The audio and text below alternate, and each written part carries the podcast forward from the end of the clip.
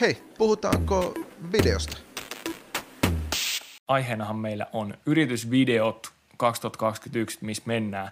Ja pidemmittä puhetta, niin jotta täällä ei tarvitse itse lätistä, niin otetaan päivän vieras Petri paikalle. No niin, siellä. No niin, morjens.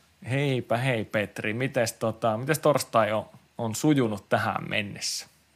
Kiitos. Mikäs tässä? Tämä ulkoinen keli näyttää menemään semmoiseksi, kun vappuna pitääkin mennä, että eihän se tunnelma tule, jos ei tule pikkusen lunta ja pakkasta, mutta kaikki oikein hyvin.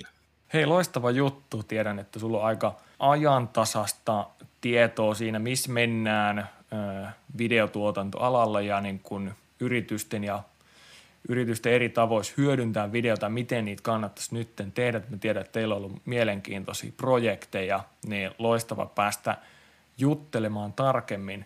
Pidemmittä puhetta, niin lähdetään katsoa ensimmäinen kysymys.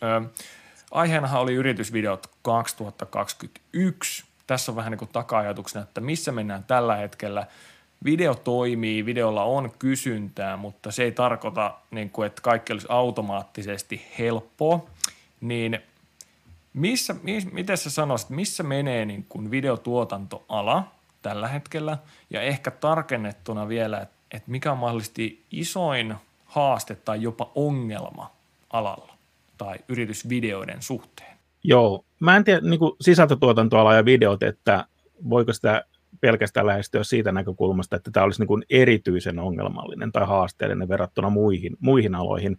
Mutta ilman muuta on selvää, niin kun, jos olette katsonut näitä Juliuksen vieraita aikaisemmin tai seurannut näitä lähetyksiä, niin muun muassa Tapio Haaja nosti niin kun loistavia pointteja sieltä ylös, mitkä mäkin allekirjoitan. Yksi on se, että Suomessa taitaa olla noin 1000 yritystä, jotka nimeää itsensä niin kun ketteräksi videotoimijaksi. Et kyllähän videoiden niin kun se määrän kasvu edelleen, se on raju. Ja nyt kun määritellään sitten, että mikä on video, niin meidän on syytä tässäkin keskustelussa supistaa se nyt siihen, että me puhutaan niin kuin lähinnä yritysvideoista, markkinointi-myyntivideoista ja viestintämateriaalista, koska se muu videogenre me saataisiin huomisaamuun puhua tässä, eikä se asia niin kuin loppuisi. Mutta varmasti se, että materiaalin tuotanto on lisääntynyt, mutta jos mä lähden niin kuin matkaan siitä, että mikä mun mielestä on haasteellista, niin kun mä juttelen toimeksiantajien ja asiakkaiden kanssa, niin jos ei kyetä niin kuin vastaamaan siihen, että miksi tämä video. Et kun mä aina projektin alussa mä esitän sen kysymyksen, että miksi tämä tehdään, niin jos ei siitä ole semmoista kirkasta kuvaa, niin sitä joudutaan vähäistä kovaa maata niin kuin etsimään. Eli mun mielestä yksi haaste on se, että edelleenkin pitäisi paremmin ymmärtää, että video harvoin on irtonainen niin kuin muusta kokonaisuudesta. Että sen täytyisi vastata sitä muuta, mitä halutaan sanoa. Joko sitä viestinnän ja markkinoinnin tekemistä tai sitä kokonaisuutta, missä ollaan. Tai jos ollaan jossain mediasaitilla, niin siellä on niin kuin selkeä konsepti ja semmoinen niin kuin tone of voice, tapa puhua, liittyy se asiakkaisiin tai muihin. Eli semmoinen niin kuin kirkastaminen on mun mielestä edelleen haaste. On varmasti töitä paljon ja useammalle meistä. Selvää on, että tuossa vaikka 1000 ketterässä toimijassa, niin meitä on moneen lähtöön ja osa jää valitettavasti asemalle. Eli kaikki ei pääse lähtöihin mukaan, mutta töitä on niin kuin paljon, mutta haaste mun mielestä on kiteyttäminen ja kirkastaminen. Viimeisen 10 vuoden sisään niin joka vuosi on ollut sellainen videovuosi ja myöskin sitten, että se on, siihen on tullut vähän eri tulokulmia. Mä muistan, että jossain vaiheessa oli 360 video, joka tuntuu jo niin kuin, että mennäänkö tässä nyt tavallaan liiallisuuksiin, että mitä me näillä kaikilla tehdään. Ja ehkä sieltä ollaan tultu nyt vähän takaisin, mutta tuntuu, että edelleenkin ongelma vähän se justiinsa toi, mitä mainitsit. Sä viittasit ihan hyvään asiaan.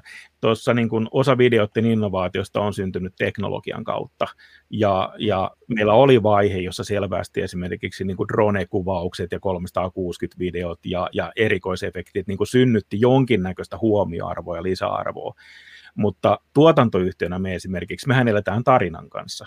Niin kun meille se niin kun tavallaan innovaatio ja jakaminen ja hyvän tarinan tekeminen on se kova juttu, joka jää elämään ja jättää muistijäljen. Että nämä teknologiset innovaatiot kyllä synnyttää videoita, mutta onko niillä sitten niin sitä kestävää rakennetta tai tuoko ne tulosta, niin hyvään asiaan viittasit sinällään. Video yleistyy tekijöitä riittää. Tässä on niin kuin sekä videotuotantoyhtiöille että yrityksille, jotka haluaisi tehdä videosisältöä, niin vähän niin kuin sama juttu, että kun kaikki tekee videoita, onko tarvetta erottua joukosta, miten tehdä sellaista niin kuin vaikuttavaa videotuotantoa sun mielestä? On, totta kai on tarvetta erottua joukosta ihan senkin takia, että asiakkailla täytyy olla mahdollisuus valita erilaisista toimijoista, jotka niin kuin joko käsittelee tai tuottaa materiaalia eri tavalla. Mutta kyllä siellä kivijalassa on sellaiset asiat jotka niinku tavallaan sen erottautumisen niinku loppuviimein synnyttää, että ensinnäkin niinku videoissa dataohjautuvuus, joka tällä hetkellä. Eli sun täytyy oikeasti dataa vasten tuntea, että minkälaista materiaalia se sun kohderyhmä arvostaa, minkälaista puhuttelua se arvostaa, ja toinen on, että se käsikirjoittaminen ja konseptointi, että se on oikeasti niin kuin ammattimaista. Me halutaan aika tarkkaan tietää, mille kohderyhmälle ja koska se jaellaan, missä kanavissa se jaellaan. Ja sitten se erottautuminen myöskin vielä siinä, että mun mielestä tekninen laatu on pääsylippu periin. Kaikkien asiakkailla on oikeus odottaa, että ne saa hyvännäköistä materiaalia, mutta se harvoin on niin kuin erottautumistekijä enää, se tekninen laatu siinä. Se on niin kuin oletus, että se vain niin kuin toimii. Äänet on hyvät, värit on hyvät, kuva on hyvä ja niin edelleen. Mutta sitten vielä niin kun mä heittäisin vastuuta sitä videon tekemisestä niin kun, sen jakelusta, kun sitä lähdetään tekemään. Et jo siinä vaiheessa, kun sitä lähdetään, niin kun, että jos haet erottautumista, niin sä haluat kyllä oikeasti ymmärtää sen, että miten se asiakas tulee tätä käyttämään ja jakelemaan. Ja silloin tullaan siihen, että miten sitä hyödynnetään. Et niin kuin sunkin vieraiden kanssa olet aikaisemmin puhunut siitä, että video voidaan jalostaa samaa videoa moneen paikkaan. Se on lähtien niin kuin TikTokista, Instagramista, Facebookista, YouTubeen tai omiin kanaviin. Kyllä sen tulisi mennä sen sisällön ja tarinan kautta se erottautuminen. Tämä konsepti mun mielestä, niin kuin, nämä osa-alueiden ymmärtäminen ja osaaminen on se erottautumistekijä niin kuin ammattimaisessa videotuotannossa. 2 viimeistä duunia, minkä kanssa on tehty, me saatiin justiin valtakunnallinen radiokampanja eräisiin kanaviin, en sen tarkemmin käynyt siitä, kun kaupallinen toimii, niin mukaan, ja sitten saatiin podcast-sarja. Ja keskustelu lähti siitä, että onko kampanja työkalu video, ja siinä päädyttiin siihen, että tehtiin tuonne Spotifyin podcast-sarja, ja sitten tehtiin valtakunnallinen radiokampis, jonka kuulee nyt 6 miljoonaa kertaa sitten seuraavien viikkojen aikana Suomessa. Eli toi, mihinkä Susanna viittasi muuten, niin miksi video? Se pitää pystyä perustelemaan, miksi se on juuri se viestinnän muoto, se tehdään. Se ei ole itse tarkoitus. Joskus blogiartikkeli, podcasti, muu voi toimia paremmin. Et erottautumista on mun mielestä sekin, että ammattimainen videontekijä osaa sanoa, koska tämä juttu ei toimi. Se ei lähde tekemään sitä vaan sen takia, että se tehdään.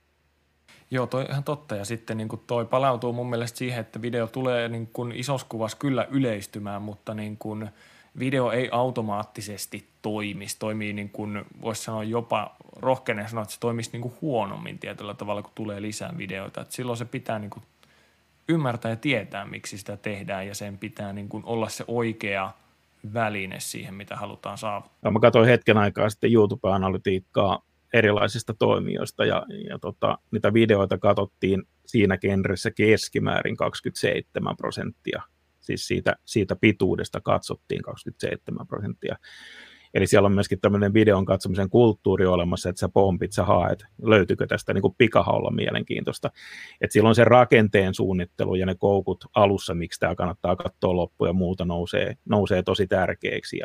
Ja tässä on myöskin sukupolvien ja ikäryhmien välisiä eroja, mikä täytyy niin kuin ymmärtää. Tämän takia mä viittasin siihen dataohjautuvuuteen, että ei ne eväät, mitä sä suuntaat 15-20-vuotiaalle ollenkaan samat, mikä tulee sitten ylempänä, ja tämä on niin kuin median käyttötottumus, tämä on videon tekotottumus ja niin edelleen, mutta se mikä yhdistää, niin hyvä tarina kiinnostaa aina, ja se voi olla koskettava. On olemassa myöskin hyviä videotarinoita, jotka kulkee ihan nuoresta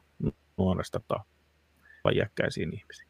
Miten sitten, sä puhuit tuosta jakelukanavien tärkeydestä, ja siitä on ollut aiemmin justiinsa täälläkin keskustelua, että Miten sä sanoisit, miten voidaan olla vakuuttavasti sitten läsnä, jos puhutaan vaikka yrityksistä, heillä ei ole varsinaista touchia, on se sitten vaikka Instagramiin tai TikTokiin, niin mitenkä siellä voitaisiin olla, onko se vaikuttajien kautta, onko siinä mahdollisesti sitten jotain taas omia haasteitaan, miten sä tätä näkisit? No kyllä vaikuttajien, somevaikuttajien ja niin sanottujen tunnettujen henkilöiden mukaan ottaminen on fiksua, että saadaan laajennettua sitä yleisöä, että saadaan sitä läsnä. Mä ehkä ottaisin tuommoisesta julkisista toteutuksista viimeiltä esille tuon Tivian juhlaseminaarin, minkä me tehtiin live-toteutuksena, siis live-videona. Ja siellä oli useita hyviä puhujia mukana ja me kytkettiin siihen mukaan Ville Mäkipelto, joka on tietotubettaja. Jos olet Ville linjoilla, niin morjesta vaan. Ja Villellähän on YouTubessa aika nopeasti kasvanut yleisö, jossa on 110 000 tilaajaa tällä hetkellä. Se oli erittäin onnistunut. Ville moderoi sen meille livenä ja se teki skenaariovideoita sinne etukäteen ja osallistui jopa LinkedInissä siihen. Somevaikuttajien ja muiden mukaanottamisessa on myöskin aina se riski, että semmoisia hokkuspokkuskonsteja ei ole. Et mä en missään tapauksessa suosittele sitä, että kun tuolla on paljon seuraajia, niin otetaan se meille. Minkä takia Ville ja Tivia yhdistettiin meillä ja asiakkaan kanssa, niin johtuu siitä, että se tapa puhua, tapa toimia vastasi sitä niin kuin arvomaailmaa ja sitä sen kohdeyleisön kiinnostusta. Kyllä se pitää olla aitoa, läpinäkyvää ja jollain tavalla kompetenssia niin kuin lisää tuovaa sille markkinoijalle tai videon teettäjälle. Se vaikuttaja mun mielestä. Kyllähän se joskus hauska ja vitsipohjainen, jopa sketsi voi toimia, mutta neuvon brändejä määrittelemään aika tarkkaan sen oman tone of voicen, eli tavan puhua ja kiinnittämään sen mukaisia henkilöitä ja arvoja videoihin myöskin. Onko tällaisia niin kuin sopivia vaikuttajia, onko niitä helppo löytää? No se helppous riippuu aika monesta asiasta. Ensimmäisenä on, että se vaikuttaja kokee, että toi on semmoinen yritys tai järjestö tai brändi, jolle mä haluan antaa ääneni. Eli että se on niin kuin samantyyppisessä asiassa liikenteessä. Et toinen mun mielestä siinä on niin kuin sit se siinä vaikuttajista, onko helppoa. No se riippuu siitä, että mikä se vaikuttajan työtilanne on. Eli onko sillä asiakkaalla budjettia käyttää sitä vaikuttajaa, koska ne kasvot kuitenkin, se on heidän työtä ja ne kasvot maksaa. Siinä aika usein törmää siihen mä haluan tätä niin kuin vaikeuttavaa avata syvemmälle, jos sopii. Kun me otetaan julkisuuden henkilöön, niin asiakas saattaa ihmetellä, että heidän palkkio on niin kuin monta tonnia. Tai parhaassa tapauksessa enemmän, että miten tunti voi maksaa työtä noin paljon.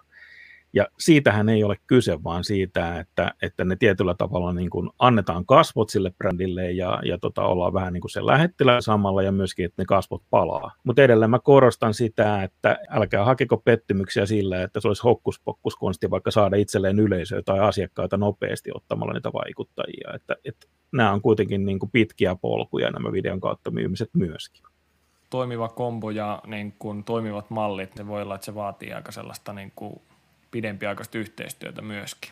Kyllä vaatii, sitten se vaatii myöskin luottamusta, että meillähän on yhtiössä omistajana henkilöitä, jotka on toiminut Suomessa elokuva-alalla jo kymmeniä vuosia ja ollut tekemässä menestyselokuvia Suomessa ja omaa niin kuin hyvät suhteet näihin vaikuttajiin ja henkilöihin ja kyllä se on myöskin niin kuin luottamustoimintaa. Kyllähän tässä kaikessa, mitä sä puhut, niin ja myöskin toi, että teillä oli tämä keissi Ville Mäkipellon kanssa, jossa niin kun yhdistetään, jos mä oikein ymmärsin, niin liveä, videoita ja sitten myöskin, että Ville on itse tehnyt sinne sisältöä ja annetaan luottamusta sinne, niin jotta tällainen kombo, joka mun mielestä on kyllä sitten niin kuin tavallaan sellaista tulevaisuuden tekemistä ja sellaista vaikuttavaa, erottuvaa tekemistä, niin se vaatii aikamoista suunnittelua tai suunnitelmallisuutta jo siellä ihan alussa.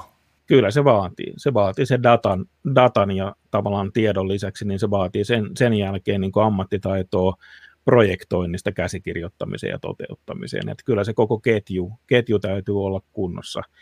Mä itse painotan aika paljon hyvän käsikirjoituksen merkitystä, koska silloin kun se käsikirjoitus on kunnossa, niin silloin sillä tuotannolla on mahdollisuus onnistua ja silloin kaikki tietää, mitä tekee. Ja valitettavasti on tullut nähtyä niin kuin monennäköisiä keissejä, missä se käsikirjoitus on ollut lähinnä hyvä idea ja sitten on menty paikalle toteuttamaan. Ja kyllä sitä sitten, jos sitä halutaan niin kuin huippuun saada, niin sitä sitten korjaillaan siellä editissä ja jälkityössä. Ja tästähän sitä kustannusta justiin lähtee sitten syntymään, kun mietitään usein, että niin kuin, mä en tiedä, onko te käsitellyt missään jaksossa sitä, että mistä niin kuin videon kustannus syntyy, että mikä siinä maksaa. Mutta jos ajatellaan, että sulla on mukana ensinnäkin se tietopohjainen käsikirjoittaminen, jonka jälkeen sä kokoot ryhmän, että siinä on kuvassa joku ja äänessä joku, varmaan tämä on se minimisetappi meilläkin, että on niin kuin äänessä, kuvassa ja valoissa joku katsomassa, että tulee hyvän näköistä. Ja sitten sulla on jälkikäsittely siinä ja tietysti toteuttaminen ja se ryhmähaaliminen paikalla, aikatauluttaminen, lokaatiot, kuvausluvat ja näin edelleen. Tästä se lähtee tulemaan se budjetti ja tässä kohtaa sitten kun kriittisestä paikasta niin kun säästät, niin se tahtoo vähän horjuttaa sitä koko taloa. Mutta mä haluan sanoa senkin, että aina ei todellakaan ole paikka niin kun tai edes suurille tuotannoille. Et usein se viesti saadaan, tuolla on loistavia esimerkkejä kännykällä kuvatuista videoista. Tämä ei aina toimi, se pitää osata skaalata oikein.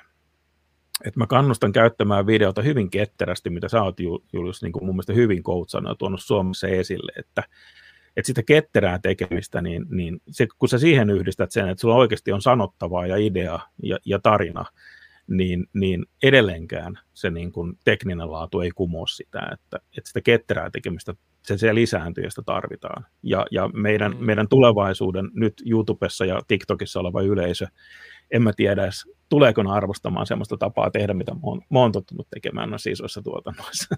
Mitä vaihtoehtoja ja työkaluja videotuotanto antaa yritykselle, et saa vastata markkinoille? Loistava kysymys, kiitoksia.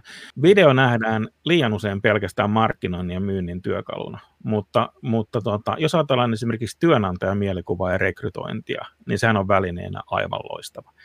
Ja jos sä rekrytoit porukkaa vaikka ihan videotuotantoihinkin, niin sä voit pyytää niitä lähettämään näitä. Eli mä näkisin tämmöisen niin kuin, työnantajan mielikuvavideoiden, henkilökuvien tekemisen, mitä mekin tehdään. Meillä on muotokuvaformaatti, mitä ollaan tehty tosi onnistuneesti. No sitten ihan HR-käytössä. Usein kirjoitetut tekstit ja sähköpostiviestintä ja muu organisaation sisällä, niin se on aika semmoista yksisuuntaista. Ja siitä ei niitä sävyjä näe. Niin se, että yritysten sisällä onnistutaan rakentamaan videoviestejä, koska kaikki ei ole aina paikalla silloin, kun sitä viestiä akuutisti tulee, tai se kerrotaan ehkä tämän korona-ajan jälkeen yhteistapahtumissa muissa. Video on mun mielestä mainio viestinnän väline. Myöskin yrityksen johdon ja avainhenkilöiden tuoda kasvonsa esille kaikille. Ja jos on niin kuin monitoimipisto-organisaatio tai toimitaan jopa ympäri maailmaa, niin videohan on mahtava väline antaa kasvot ja ääni sille viestinnälle niin kuin rohkeasti yritysjohdosta. Sitten myöskin niin kuin sidosryhmäviestintä. On tärkeää, että ei kaiken tarvitse olla myyntimateriaalia, vaan me voidaan kertoa itsestämme, että mitä me ollaan. Ja kyllä se on, niin kuin, se on tosi freshi joskus lähettää esimerkiksi asiakkaalle, niin hyvän joulun tai juhannuksen tai nyt vapun tässä tapauksessa, niin pieni videotoivotus sinne ja antaa kasvot sille ja oma ääni. Asiakaspalvelussa ja ennakoivissa asioissa, jossa voit videolla purkaa sellaisia asioita, mitkä aiheuttaa esimerkiksi sun myymälään taikka huoltoon tai puhelinpalveluun ruuhkaa, ja sä jaat sun asiakkaille ratkaisuita, opastusta ennemmin, teen näin, niin onhan toi mahtavaa. Jos sulla on asioita, jotka erityisesti nostaa sun asiakastyytyväisyyttä, tee ihmeessä niistä video. Video on paljon muutakin kuin myynti ja markkinointi. Missä tilanteessa jopa kännykällä tai pienemmällä kalustolla kuvattu video voisi toimia? Missä tilanteessa seuraava toimintamalli voisi toimia? Yrityksen markkinointi kautta viestintäosasto kuvaa itse kännykällä videota. Onko järkevää ulkoistaa editointia tämän jälkeen? Jos on, niin missä tilanteessa näet sen tarpeelliseksi? Mitä sä mieltä, onko tämä millaisessa tilanteessa tämä voisi toimia? Kännykällä ja iPhoneilla ja Androidilla on jo kuvattu Amerikassa ja Euroopassa elokuvia, mitkä on julkaistu, että niitä on mennyt sinne asti katsomaan, jolloin niin unohdetaan taas tämä raskaan kaluston rajoite, että se estäisi meitä tekemästä sisältöjä, hyviä sisältöjä. Mä haluan tässä asiassa yhdistää niin kuin yhden historian tutkimuksen, mikä me tehtiin. Me haastateltiin muistaakseni noin 25 toimitusjohtajaa, että mihin se tyrehtyi, mihin se loppui, ja ne kaikki sanoivat, että toimeenpanokyky. Se kaatui loppujen lopuksi toimeenpanokykyyn. Kun juteltiin markkinointipäälliköiden, myyntipäälliköiden ja toimitusjohtajien kanssa, niin se hyytyi usein, että meillä on kyllä tätä matskua, mutta kuka tämän räätälöisi kasaan? Eli se muodostuu siinä vaiheessa vähän. Niin rohkaisen, käyttäkää muita editoimassa, taikka sitten hommatkaa muutama semmoinen ketterä editointisofta, taikka niitä on nykyään puhelinpädipohjaisia, jonka useampi tekee ja voi antaa vinkkejä toisilleen.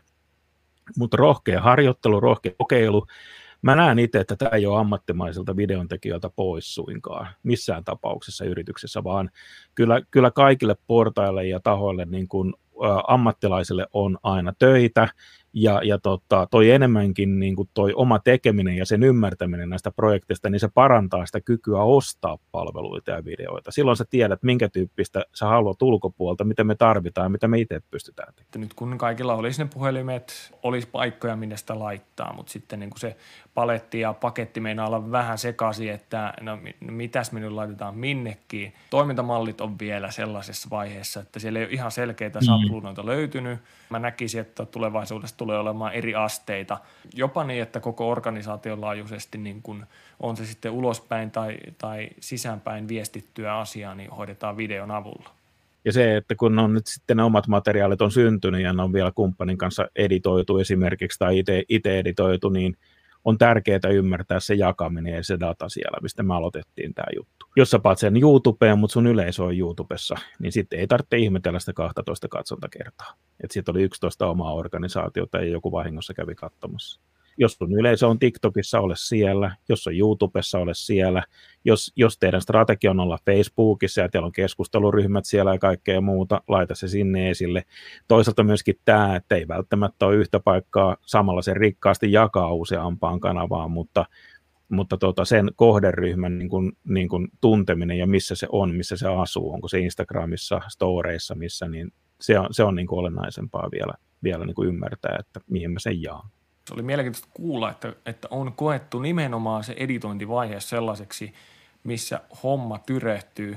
Se on jännä ja ei ole jännä. Sillä on olemassa ihan oikea konkreettinen selitys, miksi näin. Eli kun sitä videota kuvataan, sitä tulee paljon, niin nykyajan jopa kännykkäkamerat ja kamerat tuottaa niin raskasta materiaalia. Se usein halutaan vielä niin kuin HD-tasoisena ja 4K-tasoisena videona, eli tulee isoja tiedostoja.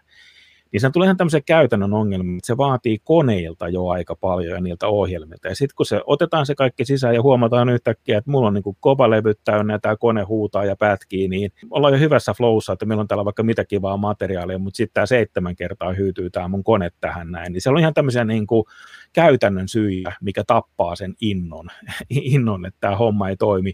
Ja ehkä se, että kun ei ole niitä työrutiineja ja menetelmiä, että ei osata niin kuin jaotella materiaalia nopeasti heti ja katsoa, että tuolla on hyvä, tuon mä heitän väliin, kuinka mä saan tämän ketterästi tuohon ja tämä kuuluu tuohon, eli tavallaan se storyline ja käsikirjoituksen rakentaminen, niin se usein kiteytyy ja kulminoituu tähän edittiin, se rupeaa se nousemaan se haaste siellä esiin, siksi tämä editti on aika monelle haasteellinen, tämä on hyvä kysymys ja nosto. Tässä kovasti, kun paljon teen itse videosisältöä, niin yrittänyt koko ajan löytää niitä tapoja, että miten se on järkevintä tehdä. Tulee tehtyä puhelimella matskuja, että missä määrin mä siirrän niitä ylipäätään koneelle ja missä määrin hoidan niin kuin kaiken siellä puhelimella. Aiemmin mulla oli vähän selkeämpi se, että puhelimella editointi on aika hanurista, koska se on vaan niin kuin käytännössä pieni näyttö ja ohjelmat, joilla sitä tehdään, ei ole niin kummosia, mutta voisiko sanoa kepeämpi, lyhyet videot, jotka on kuvattu nopeasti ja pointti on vaan saada niin kuin sisältöä enemmän kuin täydellistä laatua, niin